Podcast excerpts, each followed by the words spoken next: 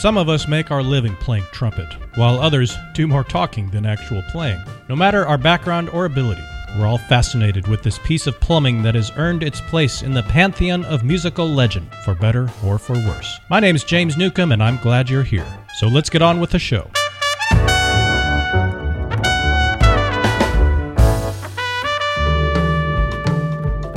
Hey, folks, welcome to the show. I'm glad that you have pressed play on today's podcast. I'm happy to be in your earballs once again. And today we are, have the pleasure of welcoming to the show Mr. Tony Prisk, second trumpet with the Philadelphia Orchestra. Prior to that, he was second trumpet with the Houston Symphony. So you see a pattern here. A lot of wisdom in finding something where you specialize, especially as a professional. Maybe we'll get into that a little bit in our conversation. But uh, until then, Tony, welcome, man. Great to have you. Thanks for having me. Now, you've been in the Philadelphia Orchestra for 10 years. What's it like in the Philadelphia Orchestra? It was a, definitely a dream job of mine, probably from middle college when I decided I wanted to be an orchestral trumpet player. I wanted to be in a top five orchestra, in quotes, and always had the goal of playing at this level. And I, so I guess I'm living the dream, if you will. Yeah, it was great. I came here after 11 years of playing in the Houston Symphony, which was also a great job. Playing at this level, the having this kind of orchestra to play with on a daily basis is really a treat. I have limited or- orchestra experience myself, and the best orchestra I've ever played with is the North Carolina Symphony, and they're not top five, but they're pretty good. They have a great string section. And I was in a rehearsal, and this is just me, like an orchestral newbie, like a total green wet behind the ears. But I just remember the um, conductor just he would just move his hand, and it's like he's pressing play on a CD. That is just such a I don't know forgotten or just it's it's not appreciated in our culture. It is surprising to me. It doesn't really matter who's on the podium with the Philadelphia Orchestra. It always pretty much sounds like a recording. Maybe not in rehearsal, but performances always come through. And and I my experience playing in this orchestra has been that every time I sit down and play, something special happens. Something in the orchestra inspires you to keep playing, and, and you constantly hearing your great colleagues play something fantastic or fantastical um, yeah, yeah. Uh, in, in a performance. And it really literally is almost every performance that there's something that you go, wow, that was really great. Yeah, it's interesting that all of your colleagues, they've 20, 30 years ago, they were in your shoes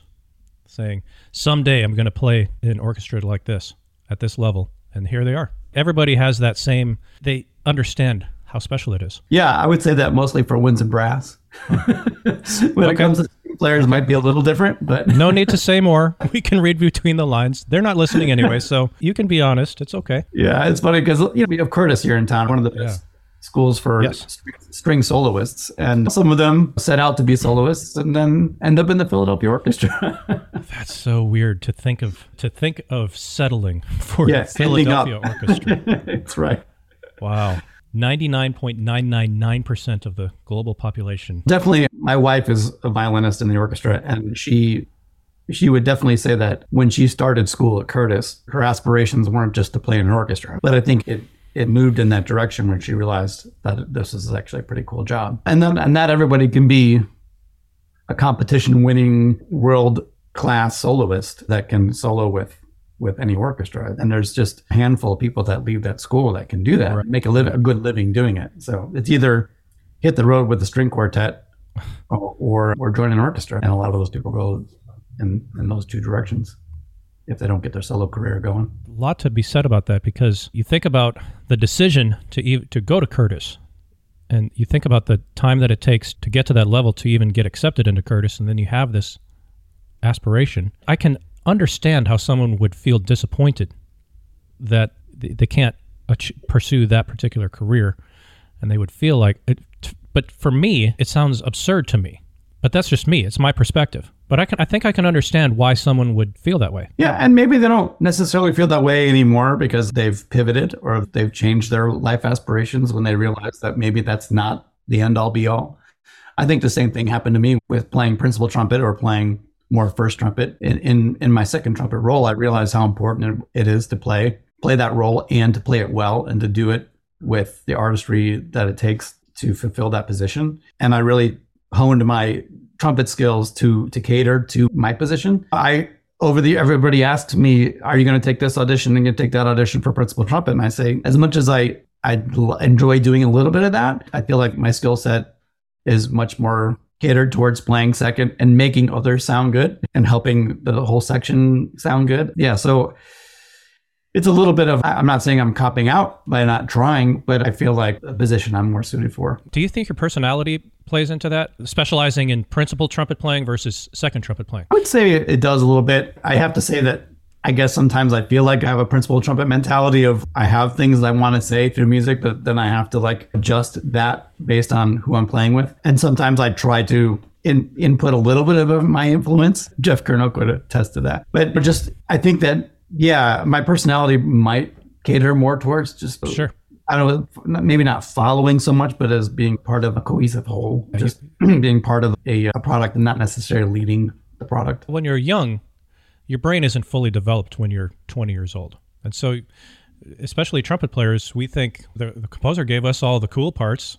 Obviously, we're the most important. As you age and you you mature, you experience you get kicked in the behind a little bit in life and you realize maybe I'm not that great and maybe this is something that I can do and actually contribute value to the world, not playing first. It might not be so much about being not feeling that eh, less confident. Yeah, if you're young and dumb, if you will, or naive, like you you want to play first and you really want to be the shining light, you want to be the hero, if you will. And and then this kind of manifests itself at, like music festivals and in schools where the student only wants to play first and if they're not playing first they're very disappointed and if i could go back in, in time and talk to my myself back then i'd be like look, look at this opportunity of not playing first as learning a new role and learning how to do something out of your skill set or to make the first player sound as good as you can, even though you wanted to be playing that part. I do remember many times where I didn't get the first part and I was like very disappointed and I was like sitting there on second. I didn't try as hard or whatever. But uh, then over the years, I realized there's actually a skill to this too. And there's a, there's a lot I can do to make to make the whole situation be better. And uh, I probably slowly grew into that, just like you said, yeah. with my 20 year old undeveloped brain developed into a little bit more maturity as I went along. Yeah, I think the brain isn't fully developed when you're 20, and that's why we do things that we wouldn't do when we're 40. when we're 20. True. now I want to I want to get a little bit about your own history. Uh, you gave just a little bit. Went to McGill, and I think you studied with John Hagstrom at one point. But give us a little backstory of when Tony got started on trumpet? So I started my elementary school band program. Many people did. My twin brother and I went into the band office at my at our junior high and they had a bunch of instruments there. This is when we were like I think 4th grade. The band director there gave us instruments to try and I think they gave me a clarinet and then they gave my brother a trumpet. And I was like whatever with the clarinet and my brother couldn't make a sound on the trumpet and then we switched and I made a sound on the trumpet this is how I remember it. I don't know if my brother remembers it this way or not, but I remember it being like that where I played the trumpet and I was like, oh, you're playing trumpet and you're playing clarinet. So my brother and I were trumpet and clarinet, cornet and clarinet. And then I didn't really take it all that seriously, although I do have a few videos that my dad made of me on my YouTube channel, which is funny to see like a little bit of the progression of the first year or two of my playing from there, I didn't really take trumpet seriously until it wasn't until definitely until late high school. But I found I found some higher notes as I started just experimenting in junior high and the junior high jazz band. Realized, oh, maybe I like to play high a little bit, so I started getting into playing lead trumpet, if you will. And that's what really motivated me was just to play in big band. And I started listening more to Doc Severinsen and Basie Band and Ellington Band stuff and Tonight Show Band. And then Harry Connick Jr. came out with that album, Blue Light, Red Light, or Red Light, yes, Blue Light. Yes, I remember that one. Yeah, and, and Maynard Ferguson and all that in the beginning of high school, and I, I started listening to all that stuff. Um, and then o- over the years in high school, I just started playing a little bit more. And my high school band director, Ross Kellen, was super, super influence on my life. And Stephen Hoffman, that was there also, and Greg Cunningham. These band directors were so encouraging of me growing up that I just like found a new family, basically, or a new home in the band room at the high school. I spent a lot of time there, and I was also in the chorus, so I was like really involved in the music department at my high school. And then I realized I went to a couple of band camps and realized I wanted to do music full time. So I went to the University of Illinois as a music education major. I wanted to follow in my band director's footsteps. And and I went to the University of Illinois to study with Ray Sasaki. And Ray, somewhere around my the middle of my sophomore year, said, Hey, you practice trumpet so much and you love playing. Why don't you give trumpet a try? And you could always go back to music education if it didn't work out for you. But he basically said, You got what it takes, kid. Why don't you give it a shot? So I didn't, at this point, I still hadn't played a lick in orchestra yet. I was in the marching band and jazz band at the University of Illinois and symphonic band. And, and so I was doing a lot of that kind of stuff. But he said, You can play any style of music, you can do whatever. So I did that. And then the next summer, I went to Busch Gardens and played in the German show at the Busch Gardens. And that's when I met a bunch of like conservatory players that were practicing excerpts all the time. And I was like, what are those? Try playing some of that stuff. And so I started learning some orchestral excerpts that summer, the summer of 94. And, and then I guess from there, I went back to the University of Illinois and took every orchestra audition I could possibly take in the area uh, in Champaign Urbana. And and I got a few jobs and I got principal trumpet in the, well, I was playing some principal trumpet in the University of Illinois Orchestra with the grad students and stuff. And it ended up being okay. This is what I'm going to do. I pivoted from playing lead and jazz band and, doing that kind of stuff to like really focusing on orchestral repertoire. And it was principal trumpet in the Danville Symphony. Danville, and, wow. Yeah, Danville. Are they, are they in the top five? top five of Illinois, maybe, maybe not. top five of southeastern Illinois. Yeah, middle Illinois. what is uh, the what is the German thing that you mentioned at Busch Gardens? oh, the German, German show is like a polka band. Oh, okay, yeah. The Fest House in Williamsburg. Yeah. In Virginia? Yeah. Oh, that's just down the road from where I live. Yeah. Yeah. They have a German band that plays and waltzes and stuff for the for the dancers at the German Fest House. So um, a bunch of the uh, like young orchestral prodigies were playing polkas. Yeah, not necessarily all. There were a lot of but, musicians. But yeah, but a few were there, and they. That's yeah, there were a few because it because it was actually a decent paying summer job. I think it was something like five hundred dollars a week or something, which was like for a kid at that age. Yeah, yeah. maybe four hundred. I don't remember what it was, but I remember it being enough money where my dad was like, "Wow, that's cool." Like in the nineties. Yeah, because I had switched from playing being a music ed major, and when I switched, my dad was like, "What are you gonna do? You're gonna start doing drugs and getting tattoos and piercings and whatever?" I was like, "No, Dad, I'm just playing trumpet. It's okay." But, but he was like, "Okay, you can make money."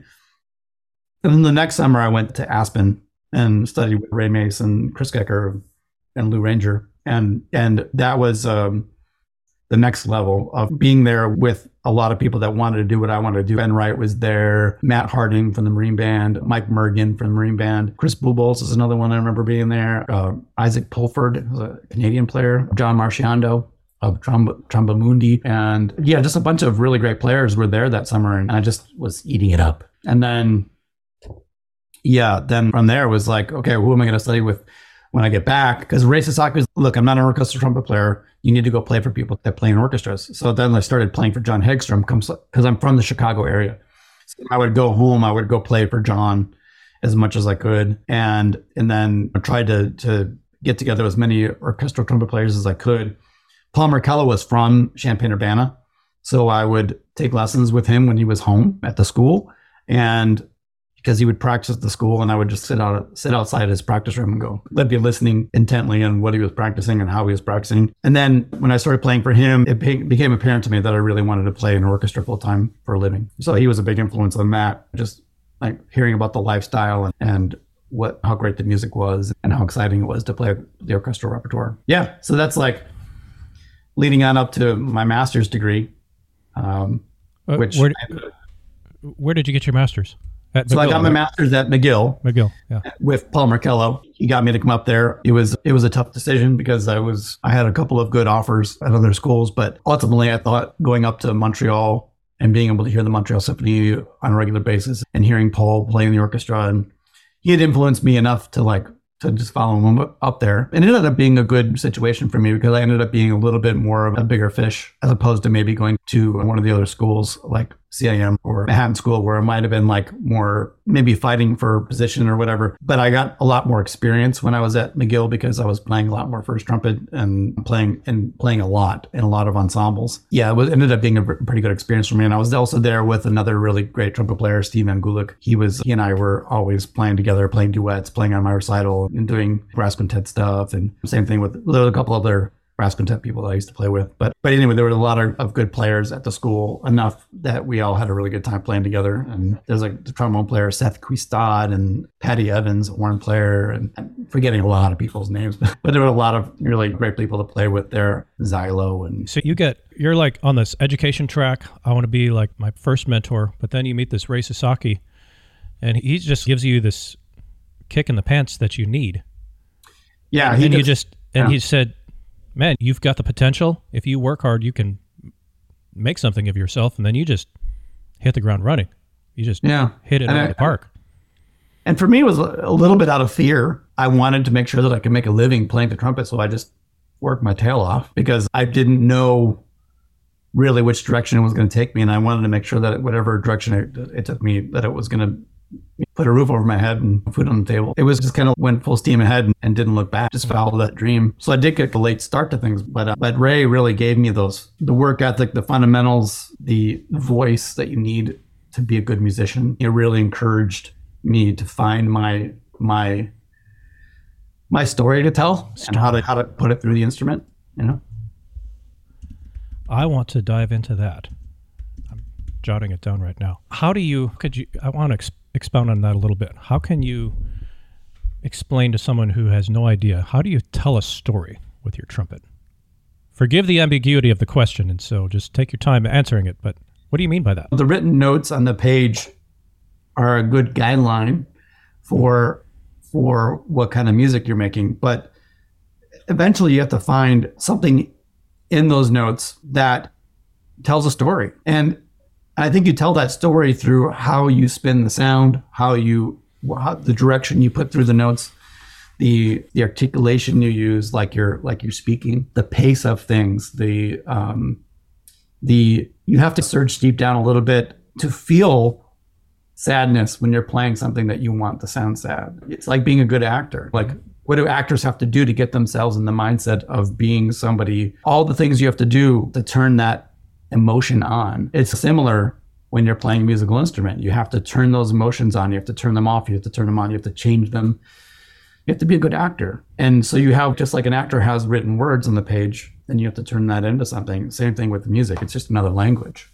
So we have to turn that, turn what's on the page into something that moves somebody in some way or, or speaks to them in a certain way, makes them either just want to dance, makes them mm-hmm. want to cry, makes them want to smile. You're, you're understanding what the composer wants to express, but at the same time you're expressing something yourself or maybe, maybe. You, you recognize in the music that the composer really wanted it to be a certain way and uh, especially like mahler or yeah. or yeah. even if you want to talk trumpet charlier charlier wrote all this information in his etudes say dolce it says espressivo it says proud or yeah uh, Piero or yeah. I think uh, Charlier number two, one of those markings in French means throw me away. Think. I don't remember. Just, I'm kidding. I don't like number two at all because that's all the auditions well, number two. I have a whole spiel about Charlier too. That tell me this, as long I mean, as it's in the pejorative. This, yeah, yeah. This what it comes to Charlie too is most people don't play what's on the page and don't adhere to what Charlier specifically asked for specifically asked for, I believe it's quarter note equals 84 in the in okay. Allegretto in the beginning, even though it's B flat minor, like yeah. it still needs to have Allegretto feel to it in the beginning. And it's not a cadenza in the beginning. He writes later in the etude in the form of wretched. He specifically says there to take it out. Okay, this is where you can do whatever you want here. And then it's back a tempo, it's stringendo. And if so if you have the allegretto in the beginning, what's your tempo for the meno which almost everybody plays faster than they, than they play at the beginning. You have, sorry, um, from playing it and on. So you have a, a, an allegretto tempo, even sure. though it's in minor. An allegretto, a little happy, right? a little happy, yeah. A little happy. happy. Yeah. So not too happy, just a little happy. So it should keep moving. And then you have the. Do, do, do, da,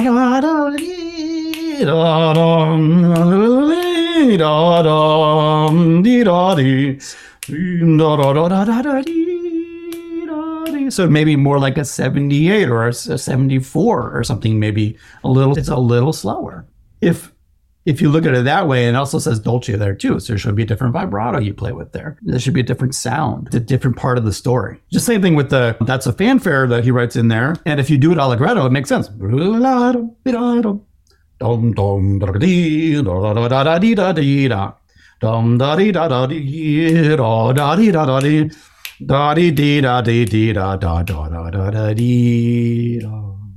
Yeah, so you're saying that people take too many liberties artistically, in air quotes, with and you can take all the liberties you want. When obviously when you're playing an etude, you can do whatever you want. But if you really want to cater to what Charlier wrote, and then do everything emotionally based on what he wrote on the page, then you should serve it that way. I think you can make a lot of music even within the confines of what he wrote. As you go through that etude, you have the meno mosso, then you have the stringendo, and that stringendo, I don't think should stop until the ritornello because in another etude that he wrote, I think it's six, he wrote stringendo and then non-stringendo. You know, so he was capable of doing that. And so I feel like if you do the if you do the stringendo correctly, people wouldn't die so much playing that etude because it's like if you get to that tempo or you get to a tempo that that makes it more almost like a spinning wheel effect. He just keeps getting faster and then it slows down. Uh, that would it makes more sense for that etude for me. And I feel like all that's written on the page. So what you're saying essentially is that the composer actually knows music, and if you do what he asks you to do, things will work out. That's right. And and I think if you look at orchestral trumpet playing as that too, that's what we have to do as orchestral trumpet players is we see what's on the page. That most of the composers, especially somebody like Mahler and Strauss, were very specific about what they wanted the music to do. Or even if you want to even go to Berg or or they or any of those Austrian composers, even Ravel and Debussy, they they wrote a lot of specific stuff in the music.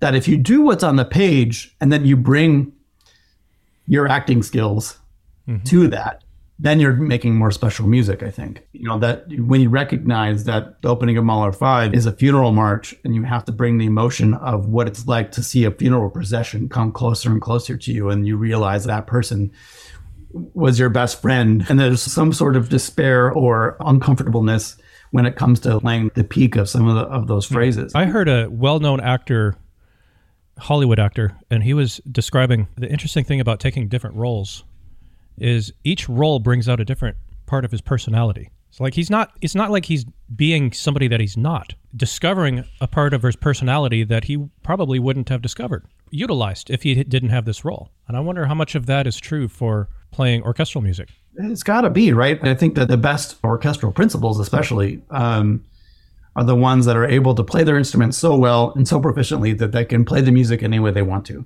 I think that's the difference between somebody that plays the music. They can do it one way. Okay, this is the way I play this piece. A lot of soloists are that way, or a lot of jazz players. They play with their sound. They play with their their thematic material or whatever. They play the things that cater to them. But as an orchestra player, you don't have that luxury. You have to play music that's put in front of you and you have to make something of it. And if you're that proficient on your mm-hmm. instrument that you can change your roles very quickly and you can bring out that stuff in your playing, I think that's what makes a really great principal orchestral player. Your job is more to blend in or support, be a supporting role for the principal player. It's part of it, yeah. Yeah, it's part of it. And, but I've heard old timer orchestral players in the past, people that I've spoken to, and they say, and this is maybe I'm misremembering what they're saying, but they said each peop, each person would approach their work like kind of an individualistic. They would take their own artist, add their own artistry to the music, and I'm talking about like Chicago Symphony. So Yeah, def, definitely top five. yeah. And they said it worked out. And it's a little bit different from what I hear about orchestral players now, which is blend. They didn't want to blend as much as they brought their own artistry and everything worked out. I think that's true. I think you should definitely still play with your sound. You should still bring something to the music. I think over the years, obviously, the change in importance of intonation and placement and all that kind of stuff has become a little bit more, I don't know, the kind of recording industry kind of thing. Like everything's got to be perfect. So there has been a little bit more of that kind of in the emphasis in the orchestral world. And that's very clear when it comes to auditions. A little bit more or a lot more? yeah, I don't know. When you think about it, yeah, the audition process now is I'm, we're going through right now with the principal trumpet audition with the Philadelphia Orchestra. That a lot of great players are auditioning, but there's a like a level of ex- expectation now in the audition process where things need to be so like I don't know, perfect is the right word. It has to be what most of the committee feels is what the Philadelphia Orchestra sound is. And it was really tough because, like, in the last audition, there were no, nobody got unanimous votes. Nobody got enough votes to even win the job. It was, what are we really listening for? Are we only want somebody that can play note perfect or intonation perfect or time perfect, or are we looking for somebody that's telling a story? And I think that the story is now is that you have to do, you have to be able to show, to, to show the music, to show Mahler, show Strauss, show Stravinsky, show Ravel, and then also play it with really good intonation and, and time. And I, I feel because of how competitive the audition process has gotten in the last probably 30, 40 years, that there has been a little bit more of that direction of that kind of player winning the job. I do feel like you're right. Like I've heard Mark Gould talk about this a lot about playing with different sounds in the section. And Those combined sounds make a really cool sounding trumpet section. And that not everybody needs to sound the same. And I agree with that. I think that as a second trumpet player, I'm not trying to make the same sound that Dave Bilger was making. I was not I'm not trying to make the same sound that Jeff Curnow plays with. I'm trying to find a sound that that makes the whole section sound better as a whole. And that's my con- my concept is just when I sense the situation, I hear articulation, or I hear the sound, or I hear the volume, that I adjust to what I feel makes the whole trumpet section sound better. And when you have three people, four people on stage, you can only do what you can do to bring to make that as good as you can. And and yeah, my ears pretty good intonation wise. So like I try to adjust very quickly and maybe some people don't adjust as quickly in certain sections or certain orchestras, but, and it could be interesting to hear a little bit of intonation as opposed to it always being really lined up. And, but sitting in the section, it's a lot easier to play if everybody's playing in tune with each other, that you don't feel that extra tension on your chops when there's beating going on. But yeah, so I guess it can be a little bit more sterile now than it was back in the 70s or even 50s, 60s, 70s. A little more sterile or a lot Yeah, because considering if you listen, if you, all you need to do is listen to those Schulte recordings and you go, oh, yeah, there was a different emphasis those days. Okay, you know? so I, you understand that this is a podcast for trumpeters and there's yeah three people listening, we say has no bearing on the course of humanity. So we understand our expectations here. But I hear you talking about Mahler and Strauss. They didn't have the expectation of trumpet players sounding the way they do today. Their equipment was very different than it is today. Their ear training was very different. Yep. They had in mind music, not perfect intonation, because they that it wasn't their reality. Yeah, it's true. So do we not go for that just because they weren't thinking about it? They didn't have the luxury of thinking about it back then. Is it, or does it, does that, is it, is because our, we have a focus on playing perfectly now because we have the luxury of the career of being a musician. And back in the day, people weren't career musicians. I mean, even Frank Kaderabek, who I hung out with a few days ago, Frank was telling me that when he first joined the Chicago Symphony, that he was doing dance band gigs and he was playing and he was working in his father's butcher shop and stuff. It wasn't even, there's a lot, I guess, a lot of the old timers, especially people like Frank, who was getting their start in the 1940s and, and 50s, like they just, they weren't full time jobs in orchestras. So you would be playing a dance band gig or you would be working in a butcher shop all night before a concert all day before a concert i think with the luxury of making this of this being a, a career choice now and stuff you can expect more from people you can expect a higher level of music making and instrumental playing that you have a more uh, that's why we have so many people that are so proficient on their instruments now i mean you back in the day most of the people that were playing principal trumpet were the ones that really took it seriously. And then the sections were filled with people that, that played well, but they weren't like, they weren't career oriented trumpet players a lot of times. And talking with the, these older guys like Joe Markov and, and Frank Kaderabek, and you talk about the people that they played in sections with, and so would tell you like this guy was not a very good trumpet player. They were in one of the biggest orchestras in the country because it wasn't that wasn't the way you got the job back then. You didn't have to play an audition process like you do now. Most of the people getting jobs in orchestras now have much higher proficiency on their instrument. They did back in the 1950s and 60s, and uh, probably even from the 90s. It's just getting better and better. Like the schooling and the education and online content is so much higher people from the middle of nowhere can learn how to play trumpet at a really high level. It, it keeps going like that. And thus, there's more expectations about perfection, if you will. And the problem I think we're having now is that the orchestral repertoire is so easy for some of these young kids. Like, how seriously do they take the orchestral music anymore? It's like, I could play this in such and such crazy solo. Oh, Mahler's easy. So how how seriously are they taking the music of Mahler, Strauss, and Beethoven and Mozart? And I would say that I'm probably a beginning of that kind of generation of like where we were just we were expected to play everything and and just learn how to play. I got to play Tomasi. I've got to play the Jolivet. I've got to be able to, to, to play brass type music. I got to be able to play all this crazy stuff. And then I will never say that Mahler's easy. So, well, Mahler, Mahler that generation yet. Mahler may be easy technically compared to some of the stuff that's composed today. But understanding right. Mahler and playing it correctly, and like you that's, said earlier, being the actor playing the role, that's not easy that's at a all. Skill, that's a skill that I feel like yeah. good that people can't forget to yeah. to include into their in their schooling. And that it, and you can't teach that. That can only be learned from experience, just like life. You can't certain things about yeah, being an I mean, adult that you can't learn or you can't. Yeah, and if you can't learn it from experience, you have to learn it from listening and going to hear live music. You have to.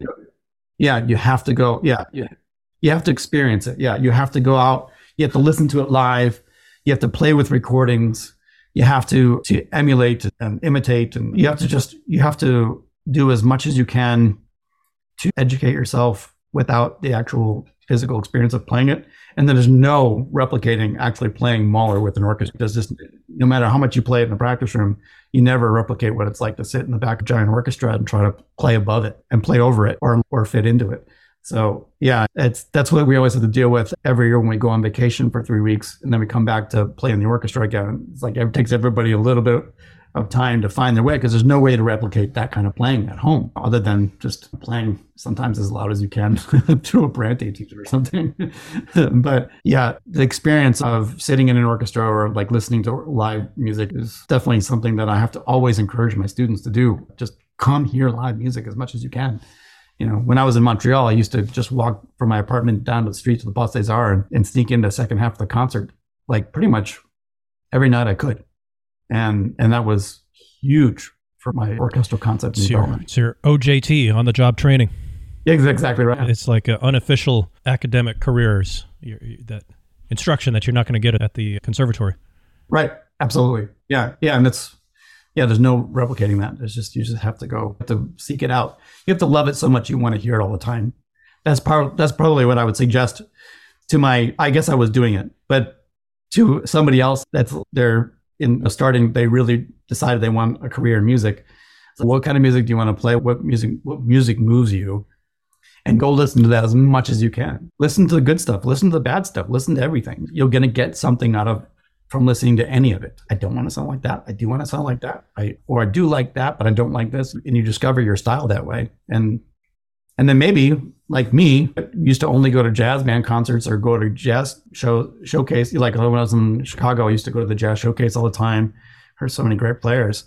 And I really wanted to do that. And then when I started going to the Chicago Symphony all the time, I was like, I know, I really want to do that. Because it was just hearing the live music just made me pivot to a different way. But if you throw yourself in a bunch of different musical situations, then you will then you might actually find your niche that way. Speaking of finding our niche, that's perfect segue to my next question or topic because you've already talked a little bit about the transition from the ego wanting to be in charge, wanting to be the superstar, and then you realize there's a lot of value in playing these parts marked second trumpet. I'd like to know a little bit from your perspective. What was it like to embrace? What like the was it a challenge at first to put your ego aside and say I have to do this? But what point did you see there's a lot of value that I can offer with specializing in this. I'd say that the reason why I went that route was more out of necessity. I won the job in the Houston Symphony as utility fourth trumpet. And this is after being at New World for four years. And I didn't really do or take second trumpet as seriously as I probably should have while I was at the New World Symphony. Because I was taking a lot of associate principal trumpet auditions. I didn't really want to play principal because I knew how what the skill set was for that and the personality need. But I do think first every once in a while. So I thought, oh, associate principal would be really good for me. So I was taking a lot of associate principal auditions, and then it's my fourth year at New World, and it was my last year there. So I was like, oh, okay, um, I'm just taking every audition that was coming up. And I didn't know anything about Houston. I just, I'd never been there. I'd never been to Texas really. So I auditioned at the Houston Symphony and I won this job as a utility fourth trumpet. But it was really, they didn't have it. The second trumpet player retired. So they didn't really have a second trumpet player. So after my first couple of years there, I transitioned to being second trumpet. But in that, in those years there, I started realizing I did not have the skills to play second trumpet. And I was matching guys that played much louder than than I was used to playing and a much different equipment that I was used to playing. I was playing a Bach trumpet and they were playing Callet C trumpets. It was like it was a very strange mix. And and it pretty much was a challenge for me for the first few years I was there. And it, I really did have to relearn some of my fundamentals. I had to pivot again with like how I approached playing loud, which also made me have to re- reassess the way I play high. And and it, all that changed in my first few years, probably the first five years I was in the Houston Symphony. It was a very long transition that was a lot of experimentation, a lot of a lot of tough moments for me in my career, like points where I thought, okay, this is it. I'm not doing this anymore. But but I've at some point said, okay, I'm going to give it this. I'm just going to go for it and just really try to fix these problems. And I I think I pretty much did that. Although you always have to keep on top of stuff. You can't start working. But but yeah, it, I transitioned to a place where I could do the job more efficiently. I was enjoying the job more.